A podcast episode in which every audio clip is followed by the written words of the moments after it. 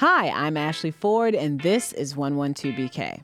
Coming up, a former Brooklynite and the current Istanbul bureau chief for the Washington Post on Saudi dissident Jamal Khashoggi's disappearance and how it's reverberating around the Middle East. There's this disconnect between what the government has been saying and what investigators have been leaking, and that has a lot to do with Turkey's desire not to completely blow up their relationship with Saudi Arabia. And then, well read black girls Glory Edim about the importance of recognizing ourselves in literature.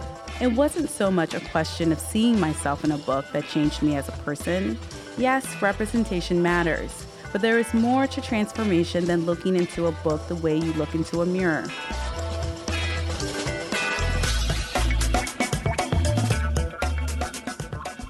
Hi, and welcome to the show. Just ahead, well read black girl returns to BRIC. Well, at least the founder does, to talk about her upcoming book release and her second annual festival. But first, we're joined electronically by the Washington Post Istanbul bureau chief, a former Brooklynite, by the way. Kareem Fahim has been covering the story of the disappearance of Saudi dissident and journalist Jamal Khashoggi. Khashoggi, a U.S. resident, Washington Post columnist, and critic of the Saudi regime, entered the Saudi consulate in Istanbul on October 2nd. He was there to get a document he needed in order to marry his Turkish fiancee. He hasn't been heard from since. Many stories have been swirling about what happened stories about torture, dismemberment, and murder. We've asked Kareem to help us make sense of the events, the various accounts, and what this saga has meant for the region and U.S. relations between both Turkey and Saudi Arabia. Kareem, thanks for taking the time today. Thanks for having me. Now, Kareem, can you please give us a brief rundown of the events that have occurred so far? Sure. So, as you said, uh, on October 2nd at about 1.30 in the afternoon, Jamal Khashoggi entered the Saudi consulate in Istanbul, and he was there to get a document that would prove that he was divorced so mm-hmm. that he mm-hmm. could remarry. Um, and this was supposed to be a pretty routine visit, but as you say, he, he over the last year has been um, a, a, rather visible critic of the Saudi government. Mm-hmm. Uh, he's written a column for the Washington Post. And more than that, you know, he he is a he's a very well known figure in Saudi Arabia. He has been very close to the to government ruling circles in the past. He's a well known political commentator, mm-hmm. and so you know he was more more than just um, an ordinary dissident. Um, but you know, as some have put it, he was seen almost as a defector from the government. So you know, we know and have reported that over the last year there were what he told friends were several attempts to lure him back to Saudi Arabia with promises of jobs or promises that the Saudi leadership trusted him and that he would face no trouble if he returned to the country. And these were seen as attempts to silence him. We also know that U.S. officials using intelligence intercept captured conversations of Saudi officials talking about a plot to lure him back to the country. So this was clearly a man whose life um, could be in danger. Even so, he entered the consulate that day. Uh, he left his phones with his fiancee outside. He left instructions with her, telling her who she should call in the event that he did not emerge and that was the last time that anybody saw him. Since his disappearance, you know, a, a, a couple of days after his disappearance, uh, Turkish officials said they believed that he had been killed inside the consulate. I think it was about four days later that mm-hmm. they said that they had reached this conclusion, and they and they outlined very early on this this sort of elaborate operation um, by the Saudi government, which involved sending a 15 man team from Riyadh, the Saudi capital, essentially to kill uh, Jamal. You know, over over the days that you know, it's been more than two weeks now. But during that time, they've they've slowly released information mm-hmm. about the operation. They've released pictures of the participants. They've released flight logs. And this is the Turkish government releasing this information? Well, well that, that's a good question because the, the, the Turkish government officially has said nothing or very little about Jamal's disappearance. They, they, you know, the, the Turkish president um, has not even acknowledged, you know, the sort of widespread consensus that he was killed inside the consulate. Um, but Turkish officials have been leaking to the media, both Turkish media and to the Western media, the details of, of, of what they think happened. So there's this, um, you know, there's this disconnect between what what the what the government has been saying and what investigators have been leaking, and that has a lot to do with Turkey's desire not to completely blow up their relationship with Saudi Arabia, right? And to force them force them to somehow admit what happened without without facing a backlash from Saudi Arabia, which is a you know very powerful country in the Middle East mm-hmm. and has the ability to make mischief for the Turks if they want to. Kareem, is the Turkish press an independent press or is it government run? Uh, no, increasingly it is not independent. You know, over the over the last three or four years, President Erdogan has really clamped down on independent journalism here. Mm-hmm. The, the country is the leading jailer of journalists. And so um, there is a there is a dwindling number of independent news outlets that can that can um, uh, you know report um, independently on some of these events that we're watching unfold. So that you know that that that's one of the issues here. Um, but you know, e- even so, in this case, you know, I think I think even sort of independent independent outlets would be sort of anxious to, to, to, be learning some of the details of what the investigators think happened. Kareem, does that mean that you consider the information coming out credible and backed up by evidence? Well, it, it's a great question because the, the Turks have yet to release any evidence on mm. They have said um, and they have told their allies that there are audio recordings of what happened inside the consulate, that there may be video of what happened inside the consulate. They seem fairly certain that they have put most of the case together. And the other thing we have is the Saudi denials, which have not changed you know, over the last 16 or 17 days. Mm. Um, the Saudis, the Saudis maintain that Jamal walked out of the consulate and they have no idea what happened to him. Nobody thinks that that's the case either because it would be pretty easy for them to produce some camera footage that, that would show that, and they, and they have yet to do that. Kareem, can you let me know because I think a lot of people are wondering uh, th- or have this question top of mind right now.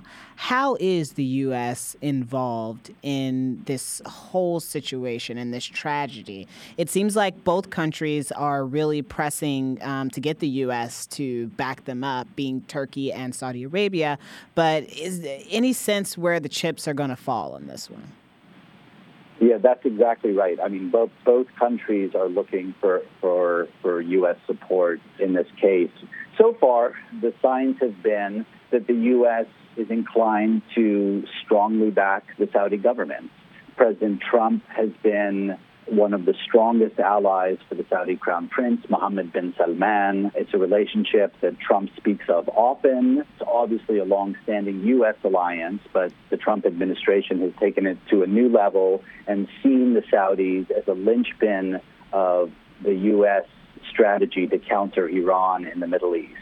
Right. So they're they're heavily they're heavily dependent on the Saudis. They also sell weapons to the Saudis, and they have been fairly clear during during you know this current this current crisis that they are inclined to believe the Saudis. I mean, several times President Trump has said that the Saudis have told them that they deny that they did anything to Jamal Khashoggi, right. and you know, and he just doesn't know, and and that you know, other people have gone much much further in demanding that the Saudis carry out a credible investigation and punish people responsible.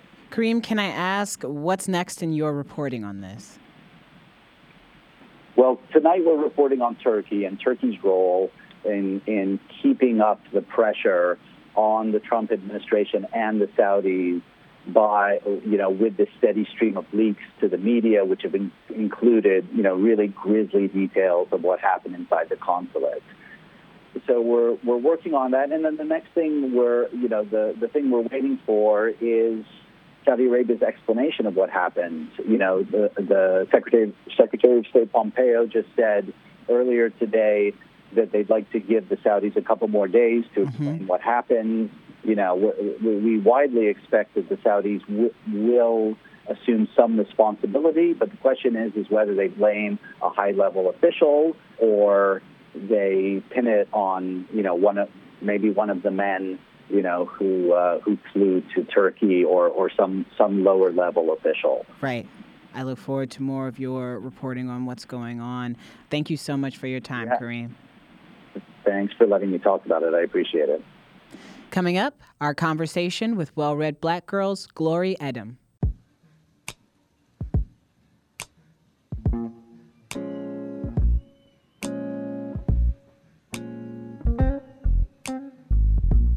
It started with a t shirt, and now it's a brilliant collection of essential American reading.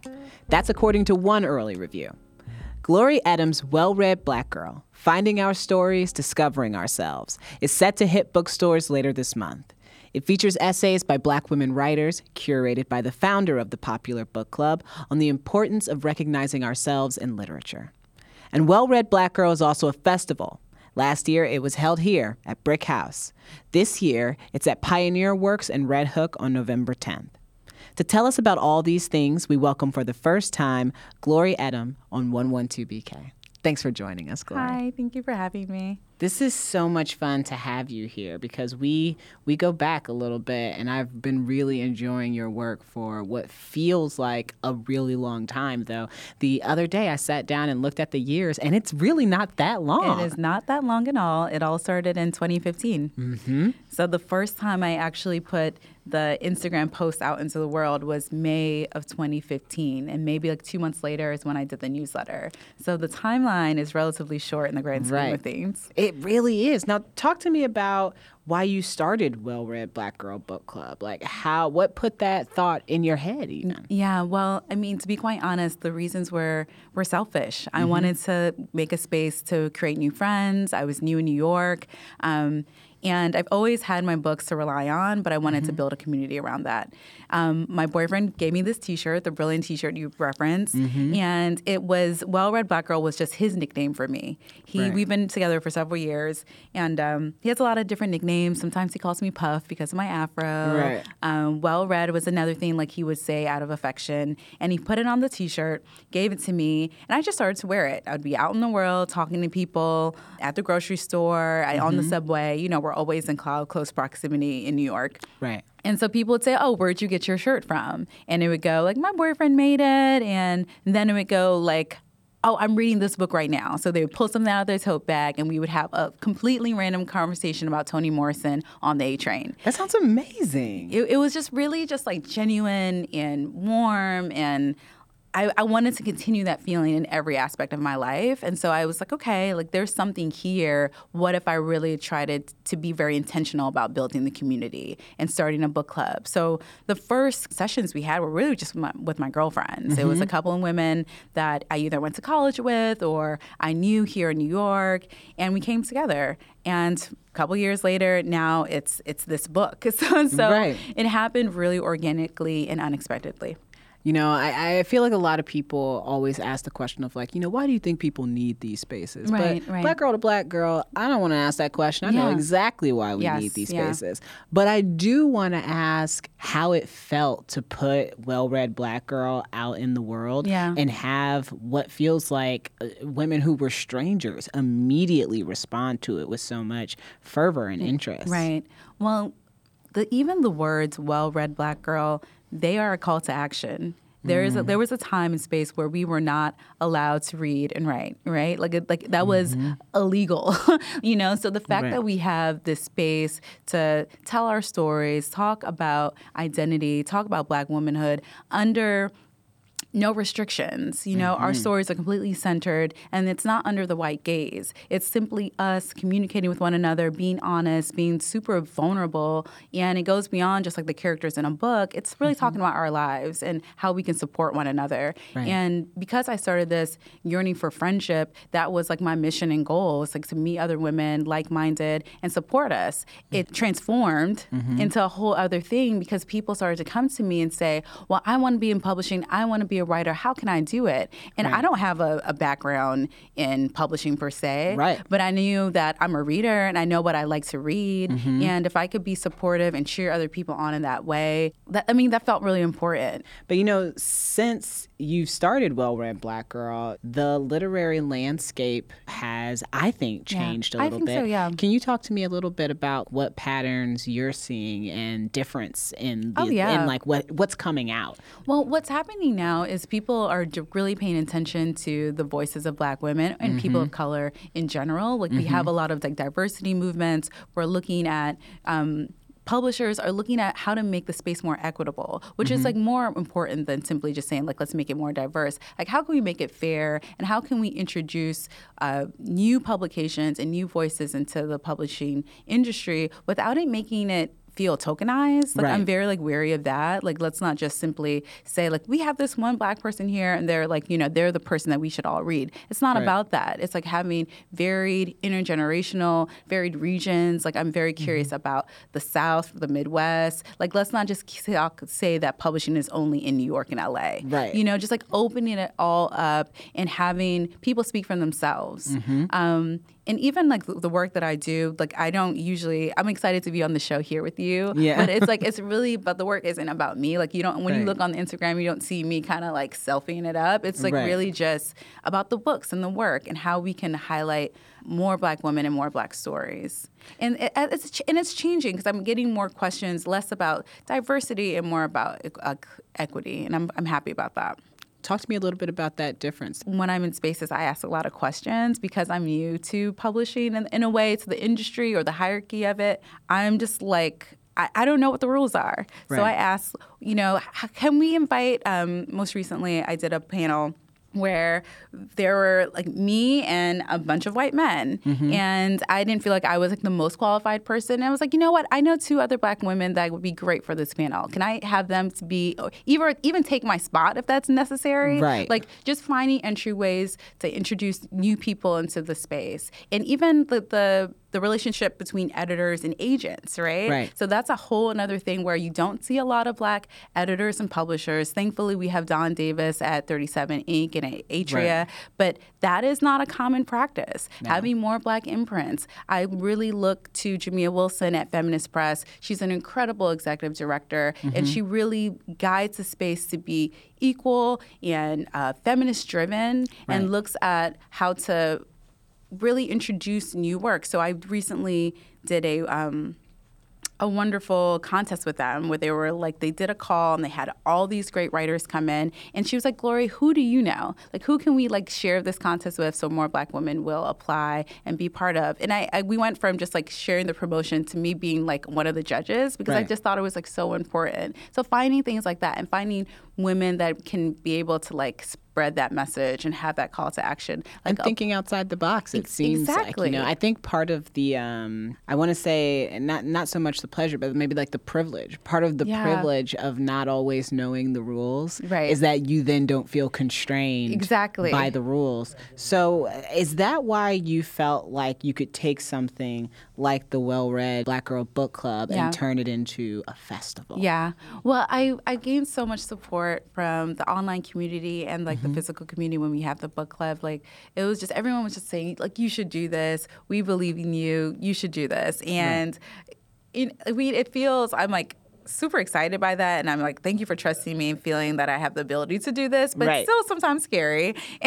and um, I had to just like step outside of myself and say, like, what are like the basic things I need to create this mm-hmm. and how, and of course, it's like money, you know, right. how do I raise this money? How do I get resources? How do I have people invest in this idea further than just with the book club? Mm-hmm. And once I had a good outline and I like those like questions were answered, I was like, okay, like let me move forward. Mm-hmm. And maybe it's a little bit of naivety. Like I'm just kind of like, oh, let me try it. And if it doesn't work, like, you know, we can do something else. It's not the end of the world. I'm really not afraid to try something and fail at it. So if last year had not worked, it would have been totally okay. I would have just like moved into another direction. But thankfully it did. And it allowed, um, I really felt like the festival was really the catalyst of the collection too. It allowed me to like move forward with the anthology because I mm-hmm. mean I'm I'm not an editor, you know, so this was like a whole new experience for me too. So it was like really the belief of the community and the authors that have become more than just authors in my life. They really become friends and mentors. Yeah. So like I ended up talking to Tayari Jones a lot about the festival because I wasn't sure if I was going to do it and if it like if it made sense because originally I was like maybe I'll wait and do it in 2018 and we Right. had a coffee date and she was like no do it now. Like look at this look at this structure. Maybe if you did this pay like if you did like raise this much money and talk to this person. Like she really encouraged me and gave me like solid advice on how to approach it. Uh, and I did that with a lot of like close friends where I just kind of like workshopped and brainstormed on how best to do it Right. yeah so it's like relying on like my community and friends to to figure out the next steps I like that. It's sort of like creating your own board of directors. Yes. And I love the idea of love that. having almost like a, a council that you can go to. Yes. Um, who you trust. I was wondering, and I hate to put you on the spot, No. but I was wondering if you could read maybe 30 seconds or so Oh, from the book. Just Oh, any yeah, passage sure. you think you'd like to yeah let me share with us today. Um, you know what? Maybe I'll read from Tayari. Like I opened it up and it went it went straight there. Tayari Jones, her own best thing. I wouldn't say that I discovered myself in books when I was a student at Spelman College. All my life, I had been surrounded by images of myself. My first black doll was a brown girl named Tamu, who announced, I'm black and I'm proud, when I pulled the string in the center of her back. As a baby, I teed on board books featuring children explaining how much they loved eating vegetables and being black. As a grade schooler, I sat at my teacher's feet as she gave us dramatic reading of Phil Hall Likes Me, I Reckon Maybe. I had no idea that there were black children out in the world deprived of images of themselves. Keep in mind that this was Atlanta, Georgia in the 1970s and 1980s. This was Chocolate City, just after the Civil Rights Movement. We had our black mayor, black school board president, black police chief. As my father would say with satisfaction, we have black everything down here. We were segregated, but prosperous.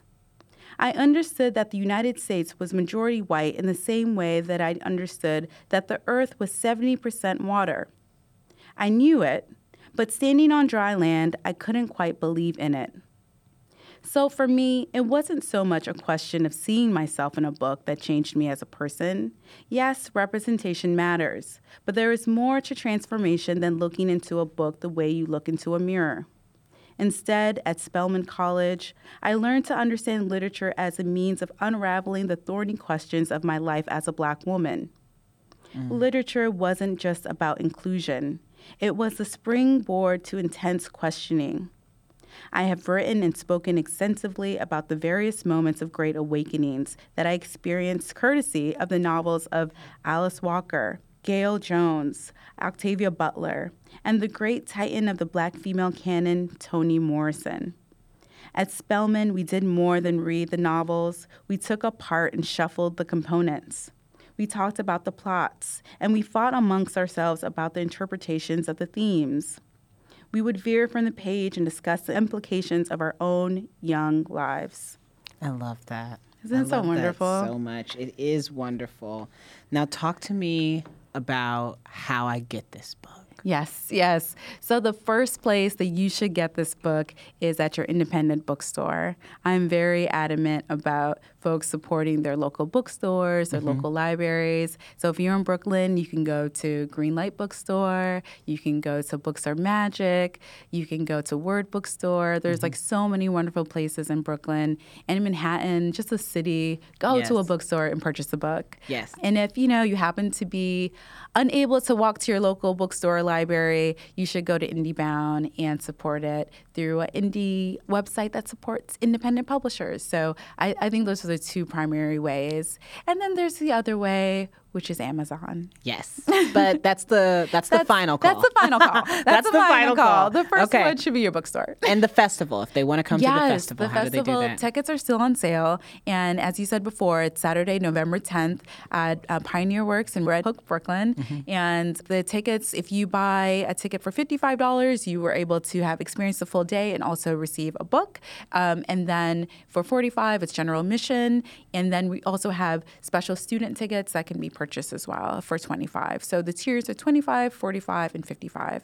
Thank you so much, Glory. Yes. You're Have welcome. Thank you for having me. Thank you for being this here. This was so great. Thank this you. was a lot of fun to have you. Thank you.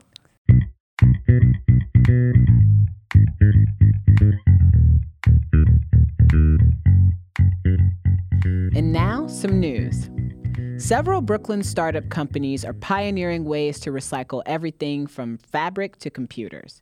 These local entrepreneurs may help the city achieve its zero waste goal, which calls for no longer sending waste to landfills by 2030.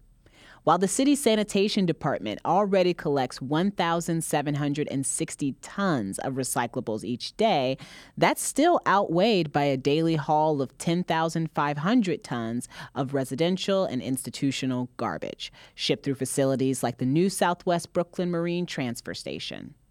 Among the Brooklyn startups aiming to make a dent in the trash pipeline are Rise Products, which is turning beer waste into flour, Fab Scrap, which is repurposing fabric scraps, and Earth Angel, a company that consults and implements low impact standards for film crews. Oh, how varied is our trash. On Tuesday, investors, growers, entrepreneurs, community leaders, and elected officials came together at the Metropolitan Center in Manhattan to hear about opportunities in a regulated cannabis market. In New York State, Senator Liz Krueger, Senate sponsor of the Marijuana Regulation and Taxation Act, feels the medical marijuana model was flawed in maintaining a vertical monopoly. She wants to allow a broad array of licenses for different types and sizes of companies.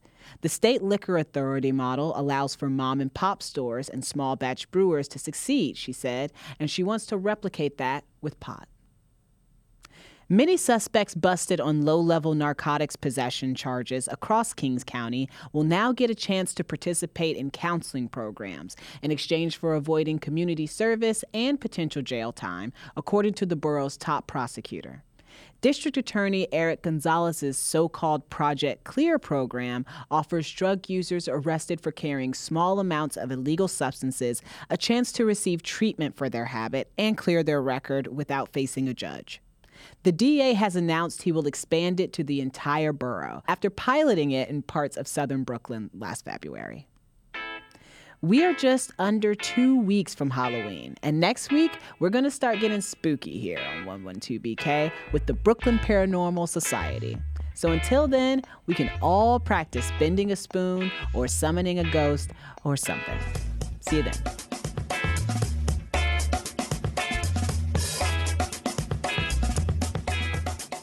112BK is hosted by me, Ashley C. Ford, and is written and produced by Ross Tuttle. It is also produced by Fred Brown, Shireen Bargi, Isabel Alcantara, Ariana Rosas, Kritzy Roberts, Naeem Van, and Emily Bogosian. It is recorded by Clinton Filson Jr., Eric Hogaseg, and Antonio M. Rosario. And it is edited by Mira Al Rahim. Our executive producers are Aziz Isham, Jonathan Leaf, and Sasha Matthias.